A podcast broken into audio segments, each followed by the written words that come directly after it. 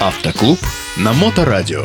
Сообщество ценителей автомобилей марки «Лада». Программу представляет компания-производитель цифровых приборных панелей для автомобилей марки «Лада». Подробности в группе ВКонтакте «Доработки Лада Веста» и «Лада Веста X-Ray». Всем привет, с вами снова сайт lada.online и я ведущий Дмитрий. 25 сентября исполнилось 5 лет с начала производства автомобилей «Лада Веста». Поэтому сегодня поговорим об интересных фактах, связанных с этой моделью. Веста, будучи флагманской моделью, всегда идет в ногу со временем и высоко ценится отраслевыми экспертами и клиентами.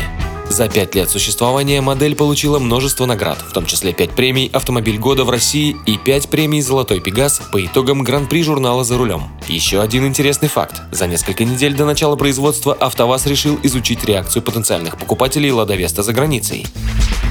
Для этого жителям города Франкфурта в Германии было предложено высказать свое мнение об этом автомобиле, но перед показом седана все логотипы и названия были тщательно замаскированы. Автолюбители активно высказывались об автомобиле. Отзывы были самые разные. Одни предполагали, что им был представлен американский автомобиль. Другие были убеждены в том, что им показали японский седан. А некоторые утверждали, что это 100% немецкий авто. Лада Веста впечатлила жителей Франкфурта. В 2017 году в Германии провели масштабный тест-драйв седана Лада Веста. Испытания проводили эксперты крупнейшей в Европе немецкой общественной организации автомобилистов АДАЦ.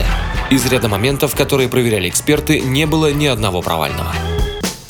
Итоговая оценка Лада Веста составила 3,4 балла или удовлетворительно. Для сравнения, седан Лада Гранта оценили в 3,3 балла, а Dacia Sandero Stepway, в России известный под брендом Renault, 3,6 балла.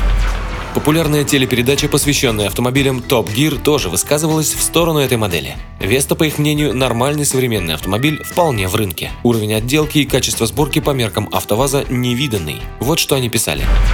Нет, представьте только, на холостых мотора как будто нет. Ни шума, ни вибраций. И все бы хорошо, не считая, конечно, по-любому унылого робота. Как будто переключаешь механику левой рукой.